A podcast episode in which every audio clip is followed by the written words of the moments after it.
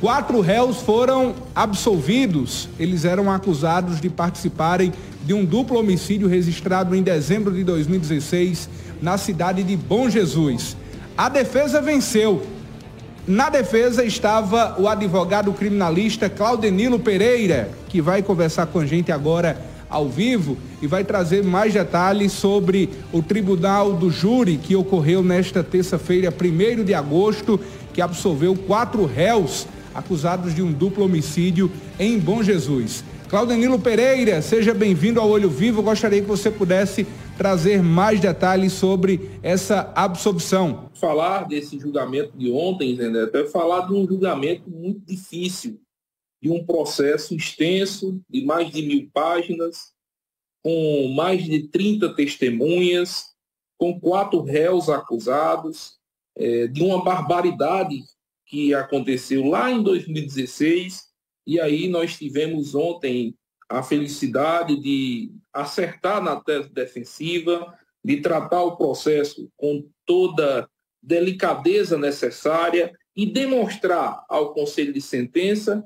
de que a tese da negativa de autoria, de que os nossos clientes, os nossos constituintes, as pessoas que suportavam essa acusação desde 2016, eles não estavam no local, eles não concorreram para o delito que ora foi apurado. E assim ficou provado, ficou demonstrado, o Conselho de Sentença, por soberania dos vereditos, absolveu os clientes, absolveram ontem esses quatro jovens de 26, 27 anos de idade, que retornaram ao seio de suas famílias e poderão, a partir de então, é, continuar a sua vida sem esse peso dessa, dessa acusação que era tão forte, tão bárbara, é, de, infelizmente, desse duplo homicídio ocorrido em dezembro de 2016 na pacata cidade de Bom Jesus. Claudenilo, o caso em questão, registrado em 2016, eu gostaria que você pudesse rememorar para a gente. É um caso que gerou uma repercussão gigantesca mas me parece que o caso em questão se trata de um homicídio que teve como vítima o pai e o filho, é isso, Claudenilo? Exatamente, José Neto. É, em 2016, 2015 para 2016, Cajazeiras vivenciou uma certa espécie de, de, guerra de território entre algumas pessoas que eram ligadas ao crime. Infelizmente, esse homicídio lá em Bom Jesus, ele tem ligação com isso né, a, a famosa família dos bodegas, e preenchia a, a área policial é, em Cajazeiras em todos os programas, seja ele de rádio, seja ele de TV ou nas matérias dos sites. E aí, infelizmente, é, foi vítima nesse momento lá em Bom Jesus, em dezembro de 2016, mais precisamente no dia 3 de dezembro, às 3 horas da manhã, não, minto, à meia-noite e meia, é, ocorreu o crime, onde quatro homens encapuzados vitimaram essas duas pessoas. É, as provas dos autos nos levavam de que os nossos clientes estavam no, no processo com bode expiatório, não foram as pessoas que cometeram esse crime. Né? A defesa ela atua no sentido de demonstrar isso, de elucidar esse caso, de demonstrar ao conselho de sentença de que a verdade ela deve transparecer aos olhos, como estava no processo é, fomos é, agraciados que a tese é, foi a vencedora, a tese foi acolhida pelo Conselho de Sentença e eles foram absolvidos. Isso não quer dizer que o crime ficou impune. Na verdade, o, é, o processo ele deve retornar para a delegacia de polícia para que seja apurado, para que seja identificado os verdadeiros autores e assim paguem os seus respectivos delitos. Porém, nós não podemos correr o risco de ter inocentes respondendo por uma situação que não fizeram, como assim ficou sopejamento demonstrado ontem no Tribunal do Júri da Comarca de Cajazeiras. Claudenilo, quais foram os elementos dessa tese da defesa para provar a inocência dos quatro réus? É, José Neto, basicamente, é, é, a defesa ela demonstrou de que no momento que aconteceu o crime, os réus estavam em outros lugares. Isso demonstrado através de depoimento de testemunhas, seguramente, dizendo os locais, dizendo a hora em que as pessoas estavam, estavam com outras pessoas. Então, isso foi transparecendo aos olhos, como já disse. Né? Nós conseguimos é, montar e dizer durante o processo, durante toda a instrução ali em plenário, como também na sustentação nos debates, nós conseguimos demonstrar isso ao Conselho de Sentença. É, os testemunhos eram muito claros, citavam nomes e lugares onde aquelas pessoas estavam naquele momento. Então, é, é, isso foi uma coisa, uma situação que não podia ter outro resultado. A justiça realmente foi feita ontem no Tribunal do Júri da comarca de Cajazeiras. Quais foram os advogados que atuaram na banca da defesa nesse tribunal? Ontem nós atuamos em quatro advogados.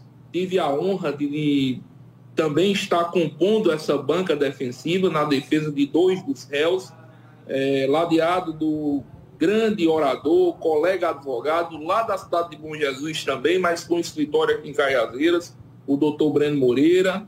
É, é, outros dois advogados eram advogados de outros dois réus também, o doutor Pablo Roá e o doutor Enio Alves. E aí nós, em conjunto, né, isso é uma, uma vitória de toda a defesa e em conjunto, é, no, na harmonia, no consenso, conseguimos é, ganhar, conseguimos é, vencer e que o, o, o Conselho de Sentença acolhesse a nossa tese. E sempre destacar aqui de que quando há uma situação de que os réus são absolvidos, não há vencedores e nem há derrotados. Existe um único vencedor, uma única vencedora, que é a justiça, aquilo que nós almejamos. Nós, como advogados, somos instrumentos de justiça. Né? Já dizia a Constituição Federal de que o advogado é essencial à administração da justiça. E assim, quando estamos ali naquele plenário, é, recebendo a, a forte e indicativa sentença também de absolvição, isso nos faz revigorar no nosso mais íntimo, é, no nosso mais íntimo ser de defesa de nossa profissão, daquilo que a gente escolheu de vida e daquilo que a gente faz com tanto afinco. Claudenilo, uma, uma indagação. Os quatro réus estavam presos ainda no presídio regional desde o ano de 2017. Me parece que a prisão ocorreu em 2017. Eles estavam presos ainda, todos os quatro, ou alguns já tinham a liberdade provisória ou até mesmo estavam respondendo o processo em regime semiaberto. Essa é uma indagação. E a segunda é, nós sabemos que o advogado ele é essencial para a justiça. Não há como falar em justiça sem falar na atuação do advogado.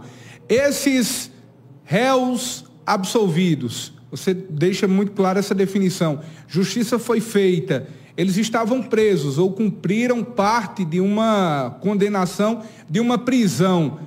É justiça mesmo assim ou há algum prejuízo para esses réus que cumpriram essa penalidade e agora a justiça absolve reconhecendo de que eles não cometeram tal delito? Certo. É, a respeito dos réus, o único que ainda permanecia preso, né, um dos réus permanecia preso.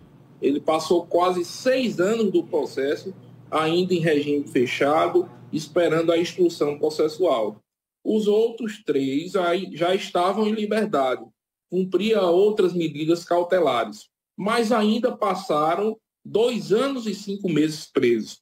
Então, no mínimo, quem ficou menos preso nesse processo passou dois anos e cinco meses. É um prejuízo irreparável, um prejuízo para a, a questão psicológica, para a questão familiar, para a questão de nome também na sociedade. É uma pessoa que passou dois anos em cárcere né, que certamente a sociedade irá olhar meio desconfiada. Nós sabemos que tem isso. Né? Nós sabemos que tem essa questão ainda da desconfiança da sociedade, das pessoas que cumprem o cárcere. Então, é, é, é um prejuízo irreparável. Né? Ontem nós conversávamos com a família ao final, eles nos agradeciam pelo trabalho, nos diziam que é, não sabiam como dizer para nos agradecer e nós dizíamos apenas o seguinte: vão para vossas famílias, curtam o tempo que vocês perderam, porque certamente vocês não, não conseguirão tomar esse tempo de volta ainda.